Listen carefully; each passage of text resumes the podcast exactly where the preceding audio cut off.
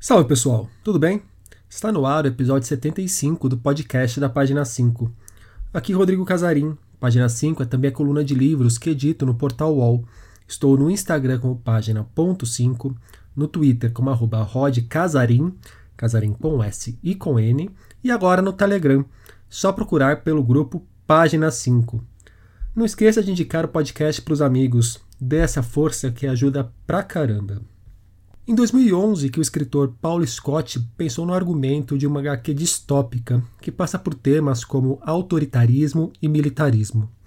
Colocou a história no papel e a entregou ao quadernista Rafael Sica, responsável por levá-la aos quadrinhos.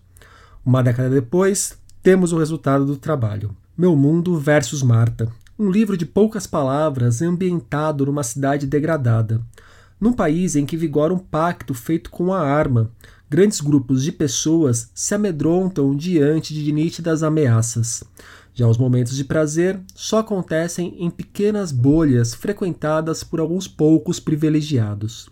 Sim, apesar de ter nascido em 2011, é um trabalho que parece feito a quente para refletir o Brasil atual.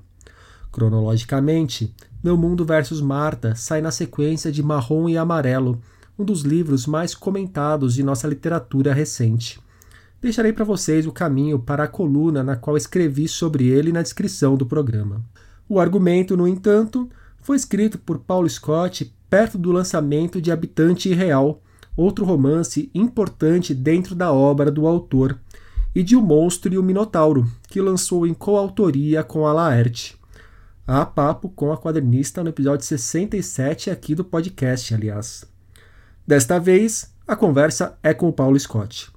Falamos sobre as camadas políticas de sua obra, do tino para levar à arte questões sobre as quais poucos falam, dos caminhos deste Brasil que parece sempre pronto para retroceder, e, claro, sobre Meu Mundo versus Marta e outras HQs.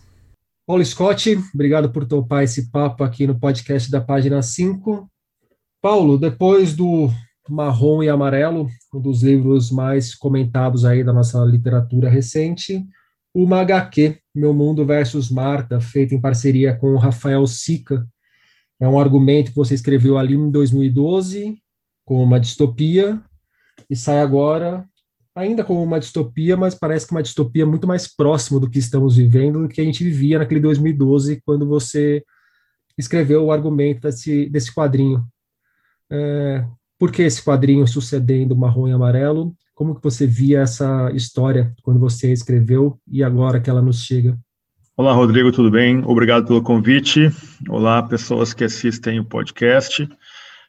Esse argumento do Meu Mundo versus Marta poderia ser Meu Mundo versus Marte. Ele foi concebido lá em 2011, então ele dialoga muito mais com o habitante irreal do que com o marrom e amarelo, se você colocar uma perspectiva temporal. E eu imagino que tem um pouco do reflexo, sabe, de experiências que eu já vinha praticando naquele período ali. Eu escrevi uma história a convite da editora Leia, de um projeto que foi abortado, mas eles me pagaram tudo direitinho e depois do prazo passar também me, me, me retornaram os, os direitos sobre o roteiro que eu escrevi e cheguei também a fazer um roteiro que foi quase completado, que é o Não Me Mande Flores. Não Me Mande Flores é, para uma produtora de conteúdo e seria publicado pela Companhia das Letras dentro daquele projeto ali que publicou o livro do Emily Fraia uh, e o DW. Então, eu estava assim nesse universo de produção imaginando ilustrações e uh, cenas, uh, uma narrativa mais imagética. Eu tinha, eu tinha lançado o livro com a Laerte, O Monstro e o Minotauro, fazia poucos meses.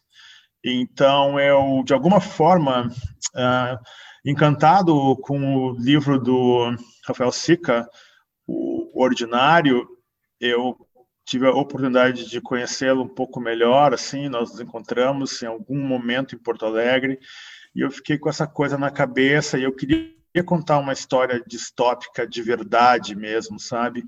E eu queria falar de, de totalitarismo, de militarismo, porque o Não Me Mande Flores, ele é um roteiro, esse que foi ilustrado pelo Eduardo Medeiros, do, do Sopa de Salsicha, uh, mas que está sem editora, e nós vamos dar um jeito de publicá-lo, de, de viabilizá-lo ano que vem. A gente está precisa só de tempo para sentar e ver o que, que vai fazer.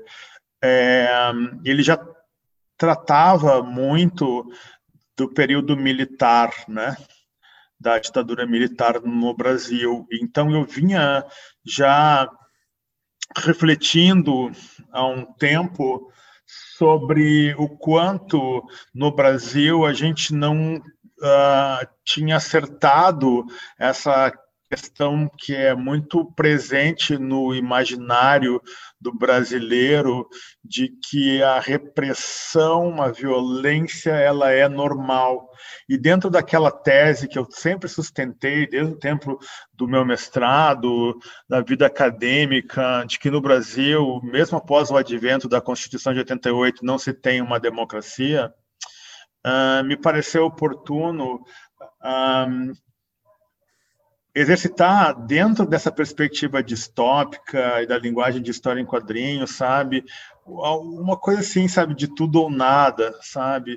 Apocalíptica, dessa coisa das pessoas não entenderem o que está acontecendo em volta de si a partir da presença de um elemento externo.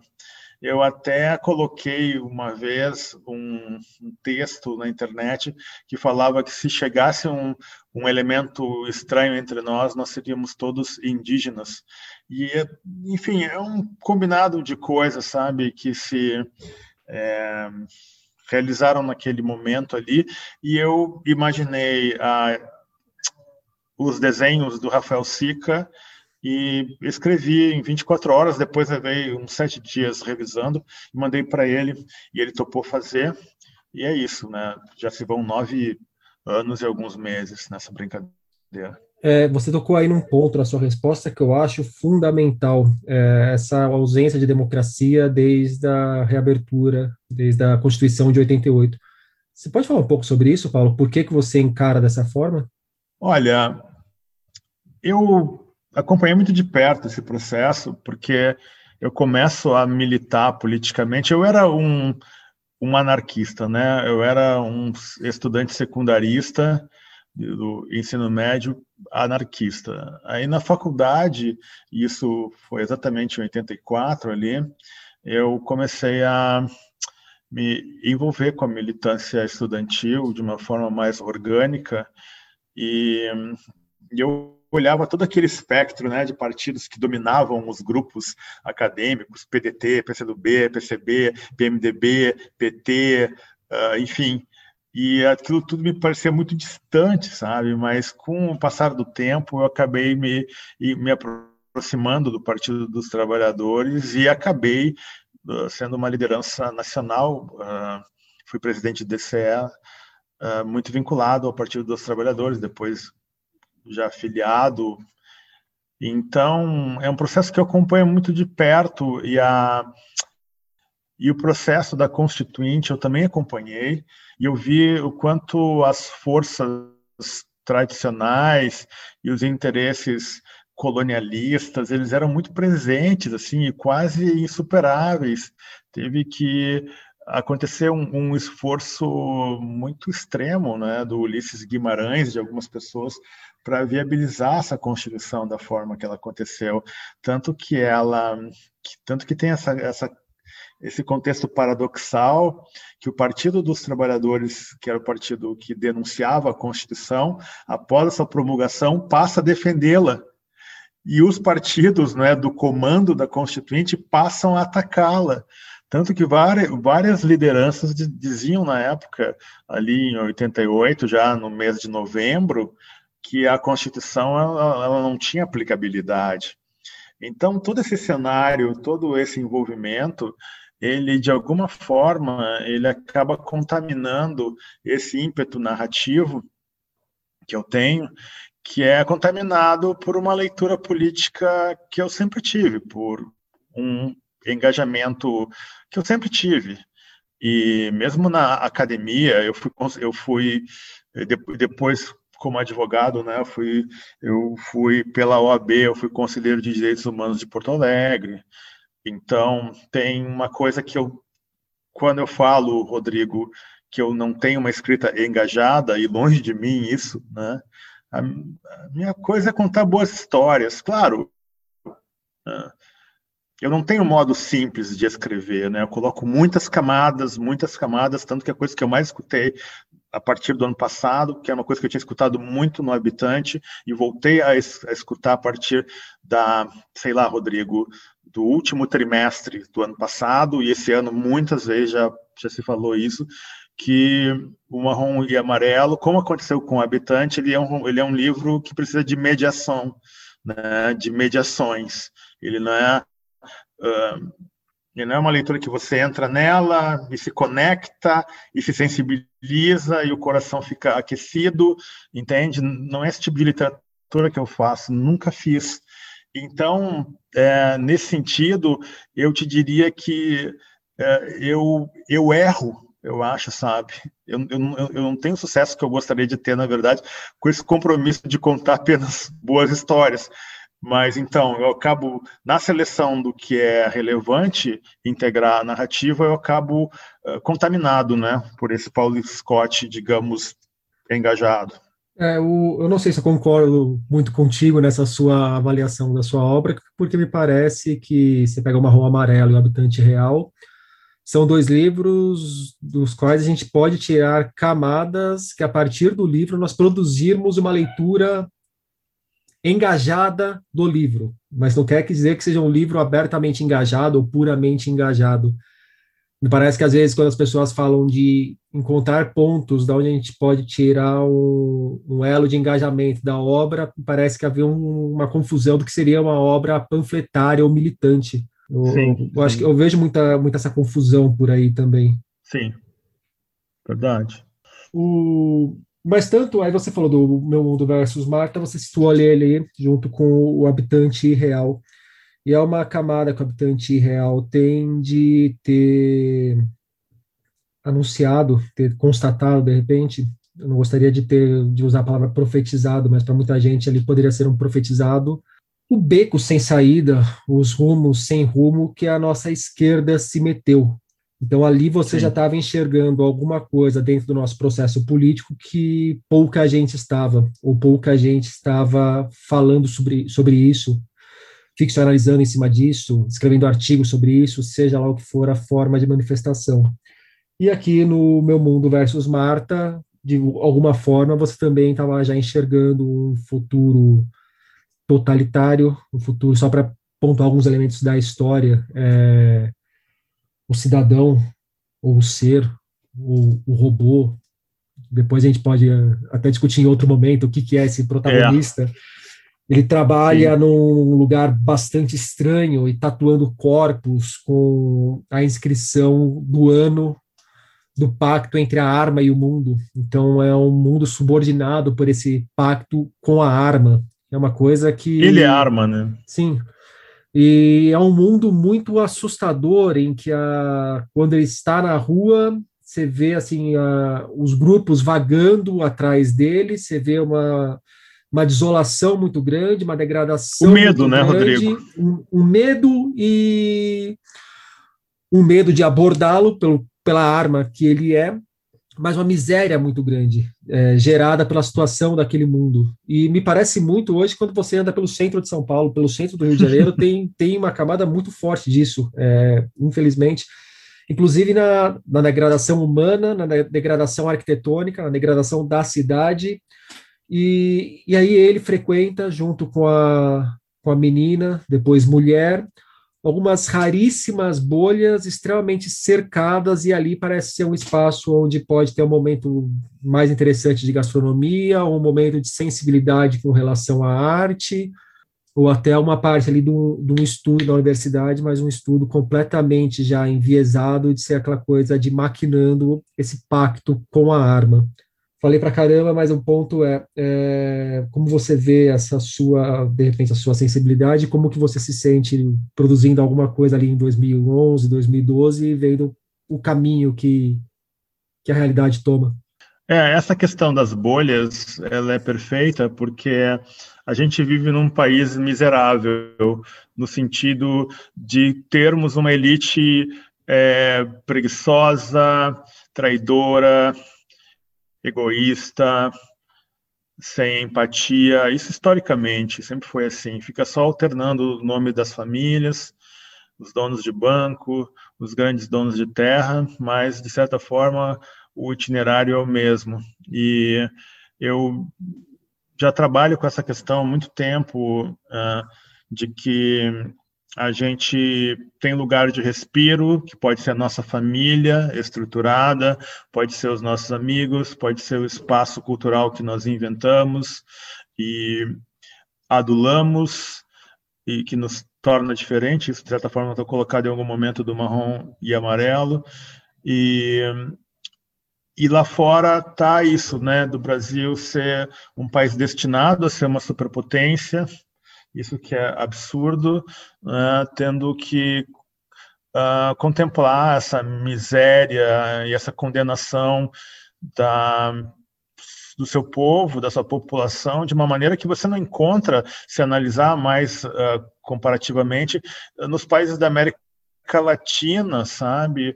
Porque é uma chance que em algum momento se tentou nos outros países da América Latina, aqui nunca se tentou essa chance para a população.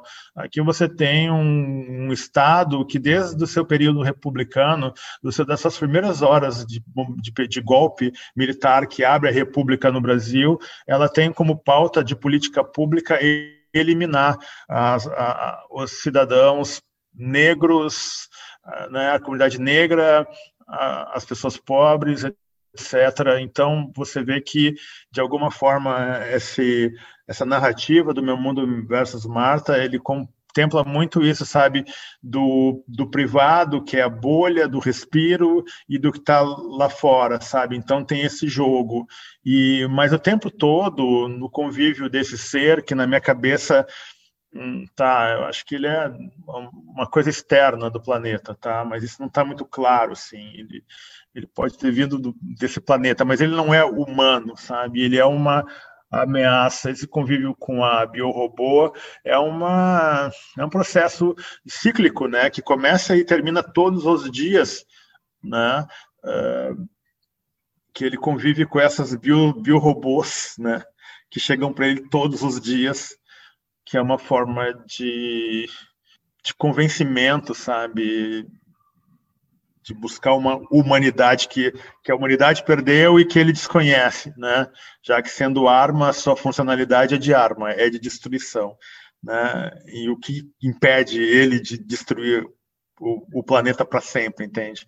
Então tem todo esse jogo, assim, que na linha mais hermética da narrativa não fica colocada, mas também deixa as pessoas construírem o que achar que, que é possível da sua leitura.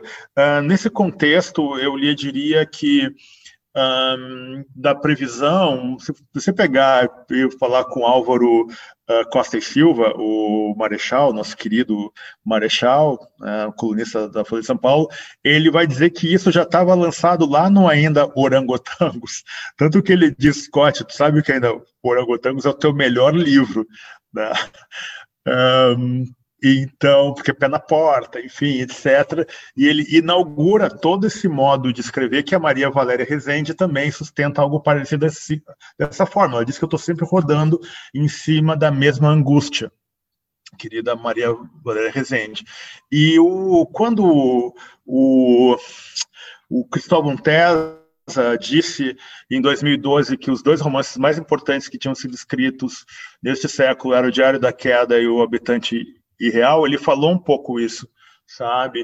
Uh, finalmente, no plano da literatura brasileira contemporânea se descobriu né, duas narrativas de dilemas que não são tratados no Brasil, né? Aquela pegada mais Philip Roth do Michel Laub, né, no Diário da Queda, e o habitante colocando a questão do Holocausto indígena, que era absolutamente negligenciado até aquele momento ali no Brasil, considerando que eu comecei a escrever o romance em 2005, né, 2004, agora já perdi o tempo, acho que é 2004, não, 2005, eu acho, né, você vê que estava super longe de ser colocado na pauta. E o marrom e amarelo, ele tem, de certa forma, essa questão em relação ao que vai acontecer, porque essa coisa, Rodrigo, do marrom e amarelo, dentro né, das limitações, né, das suas limitações de alcance, uh, de empatia, etc., coloque como que queira, ele é um. É, Para quem acompanha, você vê que o, o debate que está nele nunca nunca incendiou, né? mas nunca desaqueceu, sabe? Tanto que continuam saindo análises e questionamentos em cima do, do livro, e um, isso não é de todo um, assim oblíquo, sabe, Rodrigo? Porque em 2022 a gente tem a guerra que vai culminar na perspectiva de muita gente na extinção das cotas universitárias. E dependendo de quem prosperar com seu projeto, que é claramente visível na eliminação dos direitos à dignidade da pessoa humana, do trabalhador, das pessoas carentes, das pessoas desprotegidas, que está em pauta hoje com endosso, repito, né, das instituições bancárias, do grande capital financeiro, dos, donos, dos grandes donos de terra, de, da imprensa toda, mesmo a entre aspas, imprensa boazinha, mais humanitária, tem essa perspectiva. Então, você vê que a retirada das, das cotas uh, para estudantes negros indígenas, que não foi muito bem engolida, processada por muita gente, ela vai ser revisada em 2022. Então, você vê que o cenário que se organiza para o desenvolvimento das contradições do protagonista ali, né, daquele homem negro pardo de pele clara, é, ele é um cenário que reconhece o colorismo né, e reconhece um acerto de contas que é super contornado né, pela elite brasileira e pela sociedade brasileira. Você vê quantos acadêmicos importantes aí recusaram as, as, as, cotas, né, quando essa proposta política, uhum. né, Algum, algumas revisaram sua posição, outros não, então é um processo de acerto de conta bastante complexo. E aí no marrom e amarelo, a gente já está dois anos depois que o livro foi lançado quase, então se alguém ficar melindrado com spoiler, tampe os ouvidos agora. Mas eu cheguei a comentar isso já contigo, Paulo, numa das conversas que a gente teve, o quanto me marcou o fato do passado puxar de alguma forma o protagonista para o ponto onde ele estava. Existe uma movimentação, existe um avanço, mas o passado, como se fosse um, um elástico super resistente, você leva até um extremo e esse elástico te traz de volta. E você tem que, de repente, ficar puxando esse elástico até que ele fique mais frouxo e você consiga, de fato, avançar em alguma pauta. O marrom é, amarelo tem esse uma ponto coisa que, que você Brasil que, que volta para perce... trás, né? É, então, isso foi o que você percebeu e que até hoje, quase dois anos depois, muita gente que gosta do livro não percebeu, entende? Que, o, que a questão central do livro, e você colocou isso na sua análise, é aquele dia, dia 10 de agosto de 84 entende? E para quem viveu uma infância não tão comum a muitos dos autores, muita gente ligada à literatura, eu acho que nem consegue imaginar o como certos como certas criações, como certos passados nunca te desgarram completamente, né? Você sempre vai ter um pé ali que em algum momento você vai voltar aquilo, em algum momento, nem que seja no, no seu íntimo, aquilo vai refletir de alguma forma, me parece. É, esse, esse impacto que o livro teve, sabe, entre juristas, entre entre economistas, né, historiadores, mostra bem isso, né? Você vê muitas manifestações de pessoas com mais idade e que e que percebem essa cilada, né, que é o nosso país. Né? O, o, Paulo, ali naquela minha análise do marrom e amarelo, eu apontei o livro como uma obra, um romance que a gente sai com muito mais perguntas na cabeça do que com respostas prontas. Porque, como é um traço da sua literatura, mostra muito das contradições e dos momentos que a gente nem sempre a gente vai ter uma resposta clara e lapidar para algum ponto, mas isso não quer dizer que isso não, não, não vale a pena ser discutido, que esse ponto não precise ser discutido, que de repente a gente não tenha que caminhar com isso, mesmo com as contradições, mas procurando os caminhos mais humanos, democráticos, ou seja lá o que for. Quais são as grandes perguntas hoje que a gente deveria estar se fazendo e a gente não está se fazendo, Paulo? Ah, em relação a gente, eu digo ao... sociedade, tá? O Brasil. Se você é, quiser puxar relação... marrom e amarelo, tudo bem, mas quiser extrapolar, a palavra não, é sua. É, então, bom, é, eu acho que eu, que eu tenho compromisso de extrapolar, Rodrigo, porque a questão do, do racismo e da incapacidade de admissão do racismo brasileiro e da sua perversidade, né, da sua máquina tecnológica que não existe em lugar nenhum do mundo, porque você vê o quanto a comunidade negra, boa parcela dela, mesmo com todas essas novidades dos últimos dez anos que demandam, que surgem a partir, enfim, de um debate que público que se realiza na internet, um, de uma análise mais aprofundada que vem do acesso das pessoas negras às universidades, aos espaços de pensamento, de produção teórica, etc., você vê que esse racismo perverso estrutural brasileiro ele está um, incrustado numa numa realidade colonial bastante exitosa que hum, continua tratando o nosso país com alguns lapsos, entendeu? De respiro, de ambição, de afirmação da soberania, em algum momento ali com Getúlio Vargas, né? Algum momento com Juscelino, algum rápido momento com Juscelino, em algum momento do governo do Luiz Inácio Lula da Silva, mas que o projeto geral é o projeto de condução de uma colônia a que adere uma elite vendida, uma elite perversa.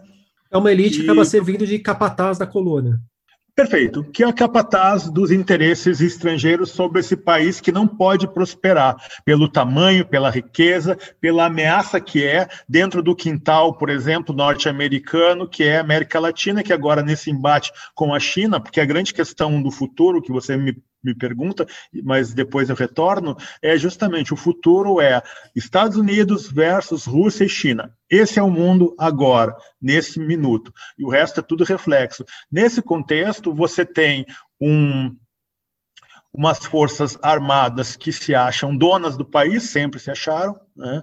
umas forças armadas que se acham uh, as salvadoras do país, da dignidade do país, que nas suas análises dizem que a elite brasileira não presta, porque essa leitura que as Forças Armadas fazem da nossa elite, e que quem pode salvar o Brasil são eles. Só que eles, desconectados da realidade como são, né, como é maioria da parcela da nossa academia, das nossas universidades, da nossa intelectualidade, completamente desconectada da realidade também, né? A propósito, quem conhece a realidade, meu caro, é a, é a favela, é a periferia, é o, o agrobusiness. Esses conhecem bem o país que eles querem, né, que eles estão levando. É quem participa da violência, o policial que morre sem compreender que ele está sendo objeto, sabe, de uma lavagem, né, de uma construção ideológica que não faz ele entender que ele está uma perspectiva totalmente patrimonialista ali, eh, em função, né, de uma ótica patrimonialista e e é isso. Eu acho que um, já nos primeiros atos do governo Temer, daquela carta para o futuro, ali ficou bem claro para quem sabe ler que o que o Temer estava dizendo é: olha, mundo, olha, Estados Unidos, olha, interesses estrangeiros, o Brasil vai voltar a ser uma colônia. E conte comigo, e conte com a minha elite. Né? E agora, com toda essa questão dos Estados Unidos voltar a dominar a América Latina, porque tem essa ameaça real da China e da Rússia, uh, com apoio total, porque é canal direto, né? Uh, das Forças Armadas em relação ao que é determinado no Pentágono, em West Point, porque sempre foi assim. Né? É, é, muito simbólico a gente ter tido um presidente da República que escreve uma carta para o futuro e é o presidente com o hábito de iniciar as cartas escrevendo em latim, né? Mostra bem esse futuro que é o passado. Não, é. é, não tem nem como qualificar o Temer, né? E uh, descuidados, arrogantes, uh, nada inteligentes, despreparados, foram as pessoas, né? Que botaram ele dentro do governo e que chamaram, inclusive, ele para ser articulador político de um, de um governo, né? Que não precisava dele. Quer dizer, ou eu não consigo enxergar o que estava por trás daquilo ali. Mas então você vê que estava tudo construído de certa forma. Quando eu saio do Rio de Janeiro em 2015, por tudo que eu já falava publicamente em 2015 e venho para Santa Catarina, porque eu vi que sabe, aquele ciclo tinha se fechado, eu, eu escrevi sobre isso, eu falei sobre isso em vários lugares e eu mudei de cidade, então não tem nem que questionar essa questão, eu não tenho nem que provar nada, entende? Todo o meu movimento foi nesse claramente, né? É porque tinha se fechado um ciclo mesmo, porque eu vi, eu disse isso, eu disse em 2015, o governo Dilma não vai chegar ao fim. Eu falei isso em 2015. Tá? E dito e feito. Pergunta da Sandra Martins, uma ouvinte aqui do, do podcast. Como que você vê marrom e amarelo se tornando uma referência contemporânea sobre o racismo, junto com o torto arado e o avesso da pele? Deixa essa pergunta contigo, que é da Sandra, e coloco uma a mais. É, você é um grande observador, um grande leitor da nossa literatura contemporânea e um grande observador do nosso mercado editorial o quanto a questão do racismo virou mesmo uma tendência recente e o quanto ela está mais aparente hoje na nossa literatura porque se tornou de interesse de algumas grandes editoras. Bom, é, quanto, quanto à primeira pergunta, certo? Eu não posso analisar isso em relação ao meu trabalho, eu deixo isso para as leitoras e para os leitores. com relação à segunda hipótese, uh, pergunta, desculpa. Eu, o ano passado eu fui convidado pela, uh, enfim, pelo, pela Academia Brasileira de Letras para falar sobre a literatura brasileira hoje, agora. É a primeira vez que eles convidam escritor ou escritora para falar sobre isso. E logo que eu anunciei isso, várias pessoas me escreveram, ah, você vai falar de poesia, qual é o corte que você vai fazer, o que, que você vai fazer, o que, que você vai falar, e, eu acabei apenas dizendo que eu ia falar sobre a prosa contemporânea, que eu não ia falar de poesia, porque, enfim, seria muito difícil de estabelecer, de aglutiná-las, né, as duas perspectivas, né, os dois, as duas dimensões juntas. E, e, e tem a crônica também, né, que eu, que eu não trabalharia. E por causa da Covid, essa palestra acabou não acontecendo. Ela estava programada para final de abril, se eu lembro, ou começo de maio. Bom, enfim. Um, o meu corte era justamente esse, sim. Era a literatura brasileira contemporânea. Ela tem uma, ela sofre uma modificação inédita na trajetória, né, desse produzir e uh, escrita, né, e essa leitura e essa escrita sendo recebida por leitoras e leitores, que é justamente a saída do excêntrico das narrativas, dos protagonismos das tragédias né, envolvendo pessoas negras e indígenas. Então, o que eu ia trabalhar lá era justamente isso, Rodrigo. Eu ia partir do Cidade de Deus. Você tem, então, o início desse novo ciclo. E você tem um processo geral que tem reflexo no ambiente literário, mas ele é maior, ele é parte de uma conscientização, de uma de um notar que não se viabilizava antes. E diga-se por questão de justiça, não por culpa, sabe, das pessoas brancas que dominam o mercado editorial, o espaço acadêmico, é porque faltava realmente as condições políticas e materiais para que essas vozes chegassem em sua potência sabe, aos ouvidos, sabe? Isso se viabilizou com a retirada do poder dos jornais e ampliação das publicações na internet, sabe? Isso se ampliou a partir de um volume nunca visto de textos acadêmicos potentes de análise da presença da cultura negra na formação do Brasil, sabe, e na entre aspas, né, resistência desse contra essa visão colonialista. Então, foram se descobrindo perspectivas que não eram trabalhadas antes da maneira adequada. E todo mundo começou a perceber que estava equivocado. E então isso foi mudando e no ponto de, na perspectiva literária, o mercado literário, o mercado editorial, ele não fica passivo eh, diante do fato de que autoras e autores negros começam a vender muito bem. Ao fato de que você nunca viu pessoas negras ocupando, escritoras e escritores ocupando o mainstream literário ocidental, como está acontecendo de 10 anos para cá. É, claro, tem todo o empurrãozinho dado pelo governo Trump. Isso realmente uh, verticalizou, expôs um conflito ou um deslocamento que era normalizado e depois você começa a ver, não, só um pouquinho, precisa de uma reação porque nada está bem e a prova desse maluco ter chegado ao poder é a maior prova, né, é a maior constatação disso. Então tem uma adesão, uma adesão ocidental a essa possibilidade e isso graças às políticas públicas iniciadas já na primeira década deste século, mas aceleradas de maneira mais visível, mais concreta, a partir das, dos primeiros anos dez, dos, da segunda década desse século, né? tanto que o marrom e amarelo ia começar em 2012, era 84 e 2012. Eu acabo transferindo para 2016 por, poxa, aquele decreto do, do, do Temer, do do presidente Temer, né, criando aquela comissão para discutir as cotas, eu pensei, não, não posso deixar isso aqui de fora, sabe? Eu vou encampar isso e vou dar uma uma narrativa, vou montar em torno dela uma narrativa distópica, alternativa, né? E vou aproveitar isso, né? Então eu saltei do de 2012 porque o, o livro ia acontecer em 2012, né? Lembre-se que eu contratei, eu já tinha falado antes, mas eu assinei o contrato em 2013, né, com a Alfaguara.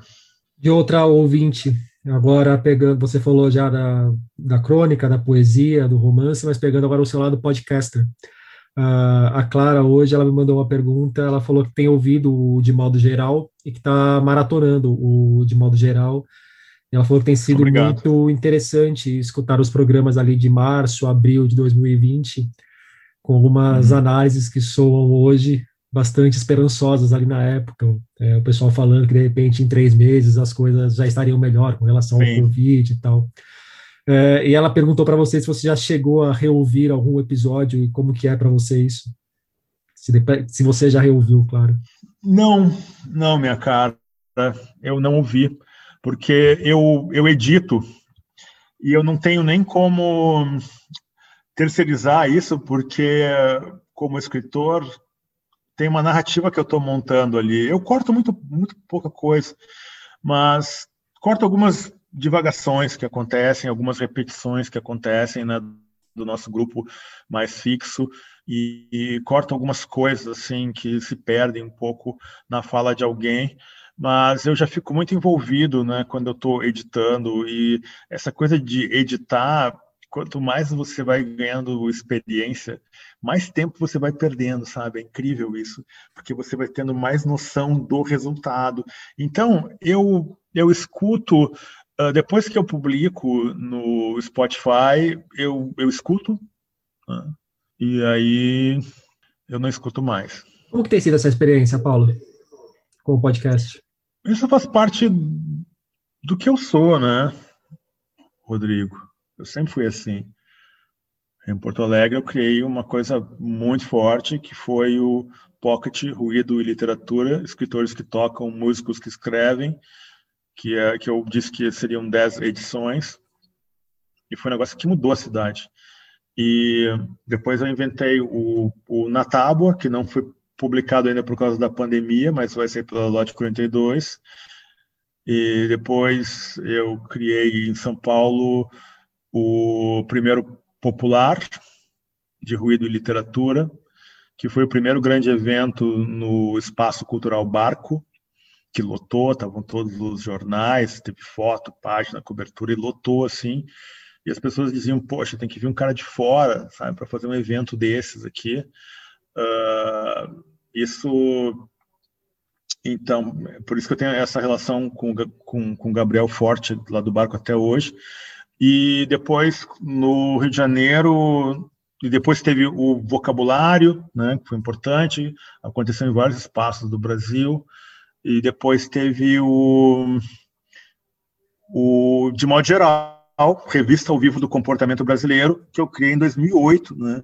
muito antes disso acontecer lá em Nova York, dois anos depois, essa coisa de revista ao vivo, que eu saquei que essa coisa do, do YouTube tinha uma coisa ali, sabe? Então fazia esse evento com os convidados, os colunistas, e o João Paulo Cuenca já era colunista, ele o Alan Sieber, e eu simplesmente ficava disparando em tela estendida o que as pessoas iam falando, eu catava no YouTube e disparava no telão, isso aconteceu em casa de espetáculo, em cinema e em teatro, né? O último foi, o último espaço foi na Casa da Gávea, lá do Paulo Betti, ali na Gávea, né, no Rio de Janeiro.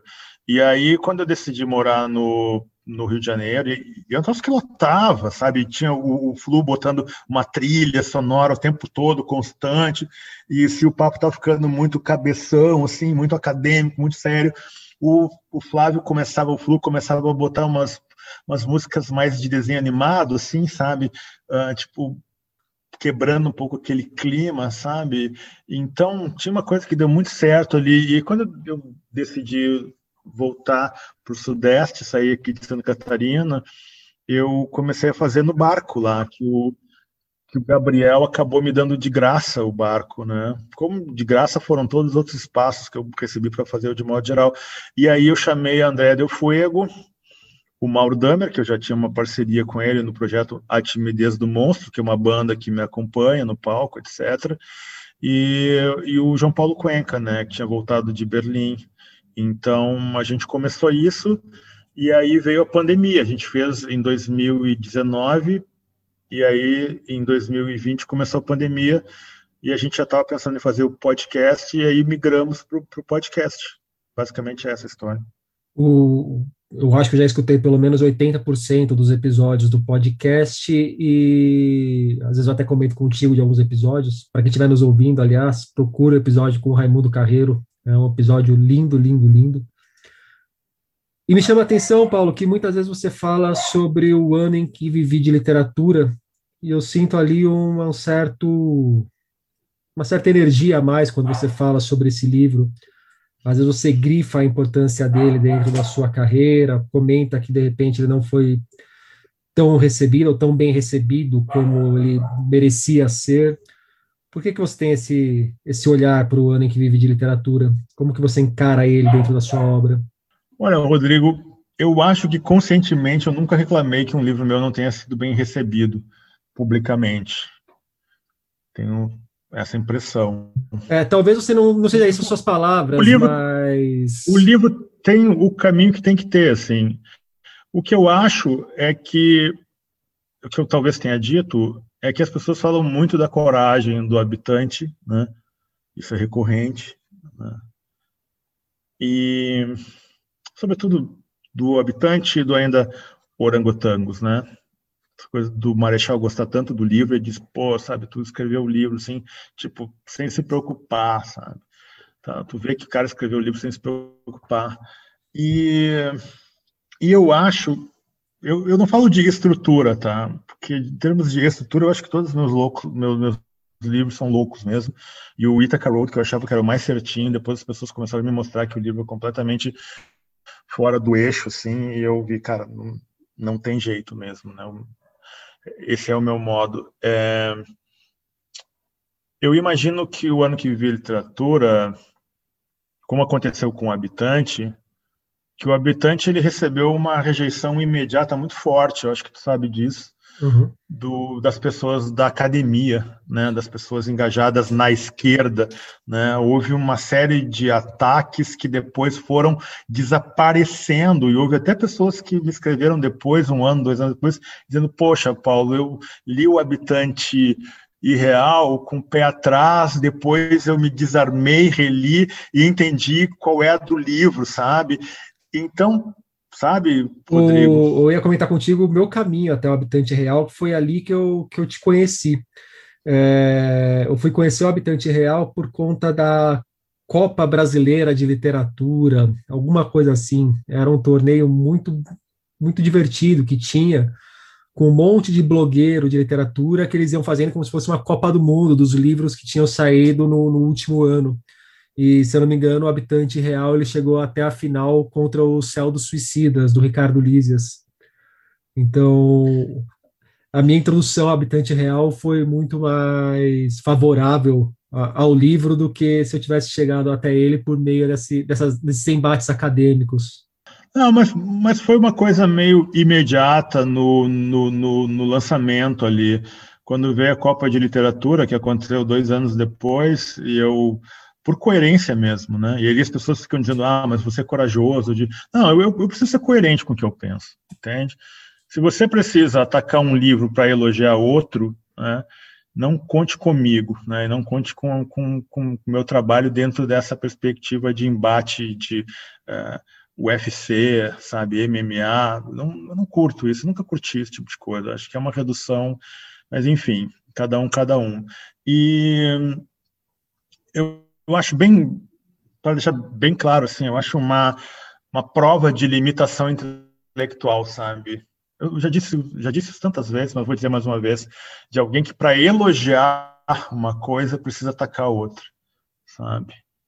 E, e aí eu olho para o espectro do, da cena literária brasileira e vejo que isso é bem comum, sabe? E as pessoas falam orgulhosas, assim, sabe, dentro dessa linha argumentativa que é muito fraca. Então, ali houve aquela questão, mas ali o, o habitante já estava consagrado, de certa forma, né? Porque essa rejeição foi uma rejeição muito mínima, específica, pontual ali, e eram pessoas que se colocaram, porque o livro começa, não é, com a coisa do Partido dos Trabalhadores, e muita gente não gostou daquilo ali e depois foi sendo assimilado, porque a Copa de Literatura veio dois anos depois, né? E ali o, o lugar do, do habitante já estava, digamos, entre aspas, assegurado, né? Porque nada nunca está assegurado. E isso que é a parte boa da coisa. É, tudo muda, né? E tanto que livros que passaram invisíveis passa-se 20 anos aí, passam-se 20 anos e ressurgem como sabe, os grandes livros escritos, entende? Muita gente que não tem visibilidade com o tempo acaba ganhando visibilidade, e visibilidade se afirmando, sabe, como, como a, sabe, a grande autora, o grande autor. Então, é, é uma coisa que não me afeta, não me comove. Em relação ao ano que vi de literatura, de literatura, é um pouco isso que as pessoas colocam uh, seguidamente, que a minha escrita é uma escrita corajosa, que meu projeto, que eu não vejo assim como um projeto, sabe? Não, não, não é assim que eu encaro. Né? Tem essa peculiaridade.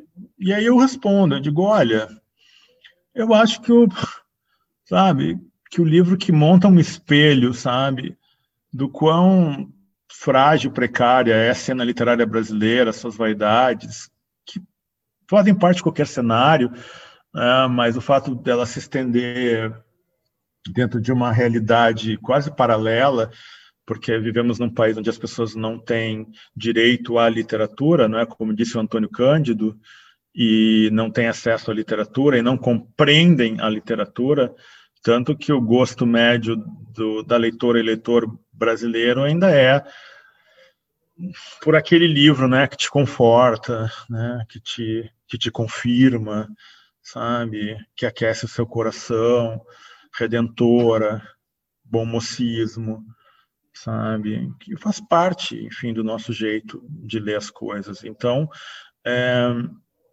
eu acho, como alguém falou, né? Poxa, o, o vem de literatura é quase suicida, né? Porque ele faz uma perspectiva satírica, pegando a partir do homem branco, né? De classe média, acadêmico, né? Bem sucedido, com sorte, né? Uma crítica bastante dura de aceitar, né? Tanto que eu vi que amigo, não amigas, mas amigos meus, né, que não gostaram do livro, disseram: Poxa, tu é um cara tão importante, tem uma história tão legal, tu largou a faculdade, uma vida confortável de advogado, foi morar no Rio de Janeiro, sabe, sem nada certo. Tu fez uma opção de vida que pouquíssimas pessoas fizeram, sabe? Tu larga o conforto, né, de uma carreira profissional, sabe, de um cargo público, né, que tem um conforto isso de ter um cargo público lá que você né, pode pegar o seu casaco, deixar na cadeira lá, abrir o computador e escrever o seu livro no pleno expediente. Como muito servidor público faz, entende? E, pô, e a história de grandes obras no Brasil passa por essa opção. E tudo bem, entende? Os caras tinham que viabilizar, vamos pegar a carreira pública porque tem que se viabilizar. E, poxa, ainda bem que tiveram essa sacada. Mas então você faz tudo isso, né, de largar a advocacia, e aí você lança um livro dessa forma, né?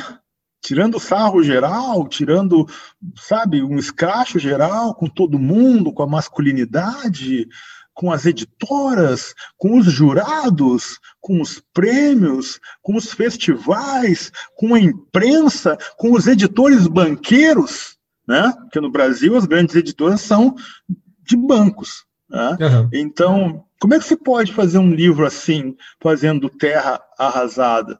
Então, eu acho assim, eu digo, olha, muito obrigado, sobre a sua opinião sobre o habitante irreal, sobre ainda orangotango, sobre marrom e amarelo, né, que de certa forma é uma exposição diante das pessoas engajadas, né, que acham que tem uma solução e eu posso garantir que a solução não é simples, não é clara em relação ao racismo.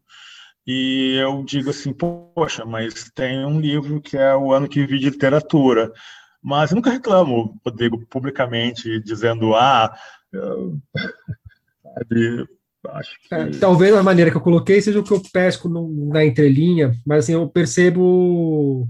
Não sei se é um tesão, Cada livro tem a sua trajetória. Mas, assim, é um livro que você traz com, com frequência e me, chama a atenção, por isso que eu, eu queria ter ouvido isso aí que você acabou de falar sobre o ano, para entender um pouco melhor essa sua relação com essa trajetória do livro e com, com o próprio livro eu acho que ficou bem, bem explicado.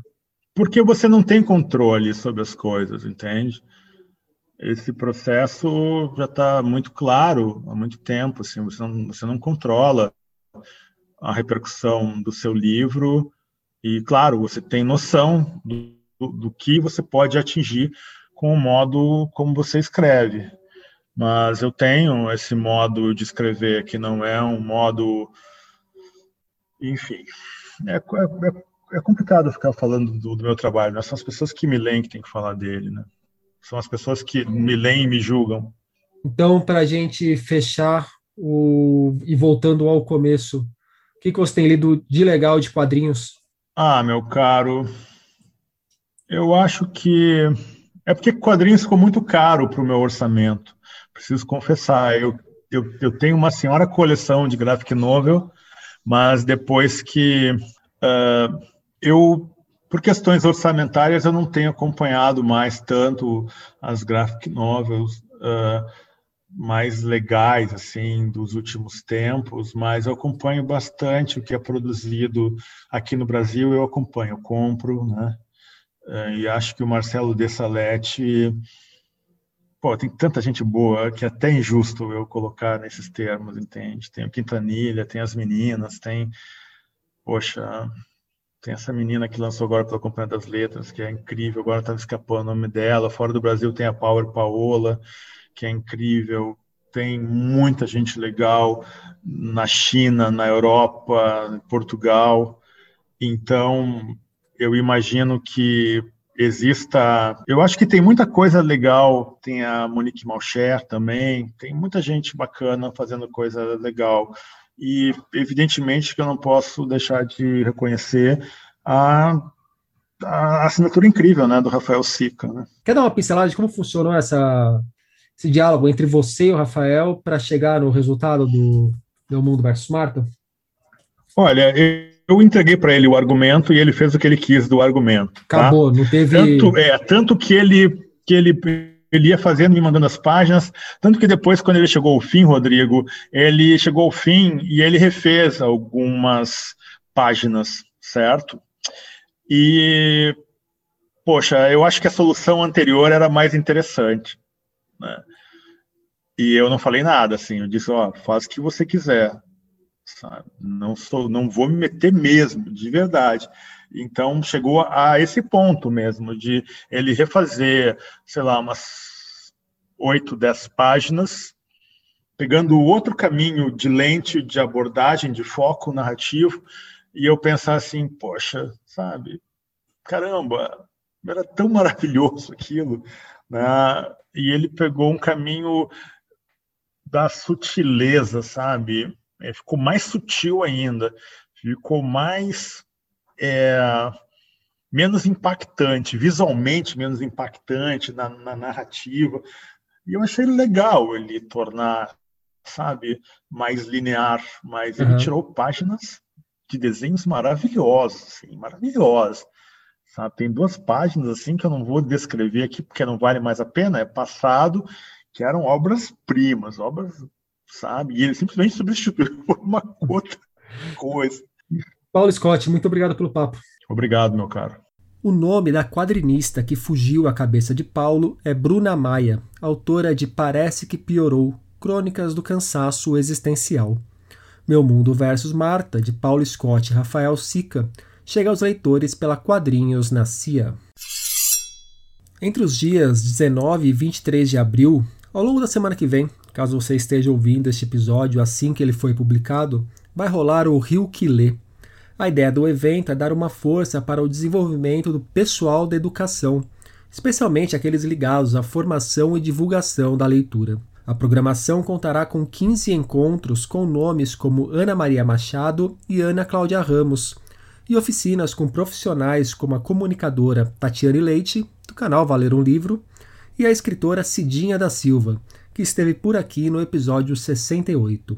As conversas rolarão das 14 horas às 15h30, enquanto as oficinas irão das 16 horas às 18 horas. Todo o evento é na faixa e será transmitido pela página do Facebook da editora Oficina Raquel, organizadora do Rio Quilê. O encontro também tem apoio do Educativo da Flip e patrocínio da Lei Aldir Blanqui.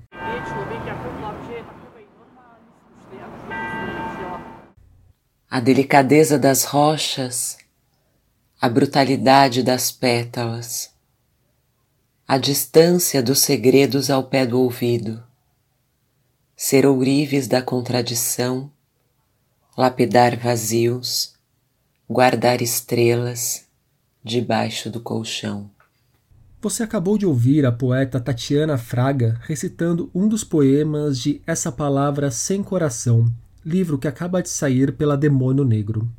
A obra é resultado de um processo que visou arquitetar toda uma narrativa poética construída por meio de leituras e trocas de ideias com colegas do coletivo do outro lado da rua. Segundo Natália Barros, que escreve a apresentação da obra, a poeta nos ensina que nesses dias turvos, apesar disso e por isso mesmo, sobreviveremos brincando, mas que para isso precisaremos saber afiar a faca, ninar o cesto, pois, como ela diz, o pulso é o mesmo. Tatiana Fraga é também pesquisadora da obra da poeta Orides Fontela e autora de livros como Nino e Nina e Espelho. Ouça a poeta recitando mais um dos poemas de essa palavra sem coração. Carta aos sobreviventes. Sobrevive-se às distopias Sobrevive-se às tragédias planejadas, às leis do desespero. Sobrevive-se. porque há estrelas sobre nossas cabeças, porque os deuses de hoje são os mesmos do começo e do fim do mundo. Quando a aeronave caiu a 35 mil pés, você sorriu.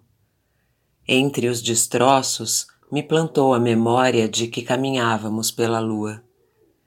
Os sobreviventes do incêndio brincam com as cinzas em suas mãos. Elas são mornas e surpreendentes. Sonhei que escrevia um poema sobre você e sobre as conversas que tivemos. Preferimos ser picados pela serpente a morrer sem tocar as pedras preciosas.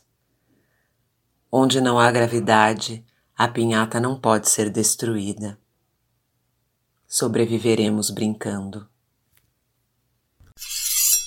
Os jornalistas Lucas Alves, Rafael Moura e Marcos Cândido passaram três meses viajando em ônibus que circulam durante a madrugada pelas ruas de São Paulo para conhecer histórias.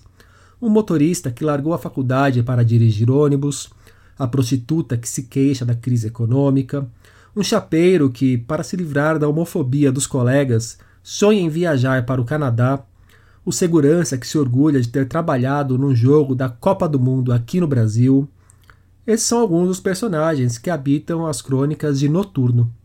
O livro nasceu das andanças durante a madrugada e acabou adaptado para o formato virtual. Ganhou ilustrações de Maria Júlia Tulha e passou a ser publicado no Instagram.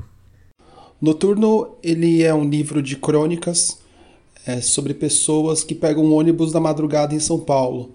Eu sei, a ideia era meio maluca e assim ela foi sendo feita ao longo de alguns meses em que eu, o repórter Lucas Alves e o Rafael Moura, também jornalista, a gente embarcou nos ônibus que circulam aqui em São Paulo da meia-noite às quatro da manhã. São 150 linhas em todas as zonas. Tem, tem linha que corta a cidade inteira, tem linha mais, mais breve. E a gente foi conhecer os personagens dessa, dessa noite muito improvável de São Paulo. Então tem lá as pessoas que vão para balada, as pessoas que estão indo trabalhar, as pessoas que estão voltando do trabalho, os motoristas, os cobradores, as histórias dos cobradores, as histórias dos motoristas e dos passageiros especialmente. E também de situações engraçadas, outras situações trágicas, outras situações de violência. E a gente adaptou todo esse livro para o Instagram e feito pela outra autora do, do projeto, a Tuya que ela fez as ilustrações baseadas em cima das histórias. É, atingimos a marca de mil leitores, que era um dos nossos objetivos, já que a gente queria driblar a burocracia tanto do papel quanto das editoras. E acho que tem funcionado e a resposta é, é muito incrível e é um projeto inspirado é, da Biblioteca de Nova York, que adaptou algumas obras pra, para o Instagram. E a gente trouxe essa novidade e a gente conseguiu contar a história de um jeito que a gente sempre quis e alcançar as pessoas de um jeito fácil, onde elas já estão, do jeito que também a gente sempre quis. Um abraço, Rodrigo. Vocês acabaram de ouvir o Marcos Cândido falando sobre a iniciativa. Quem quiser conhecer e acompanhar o Instagram ou Instalivro do Noturno, só procurar por arroba Crônicas Noturno, tudo junto, claro. Deixarei a arroba na descrição do programa para vocês. E nesses dias, na página 5, nós tivemos Soco Violento e Bife no Olho, a coleção de fofocas sobre Gabriel Garcia Marques. E uma nova categoria de filme, Ricaço sendo feito de trouxa.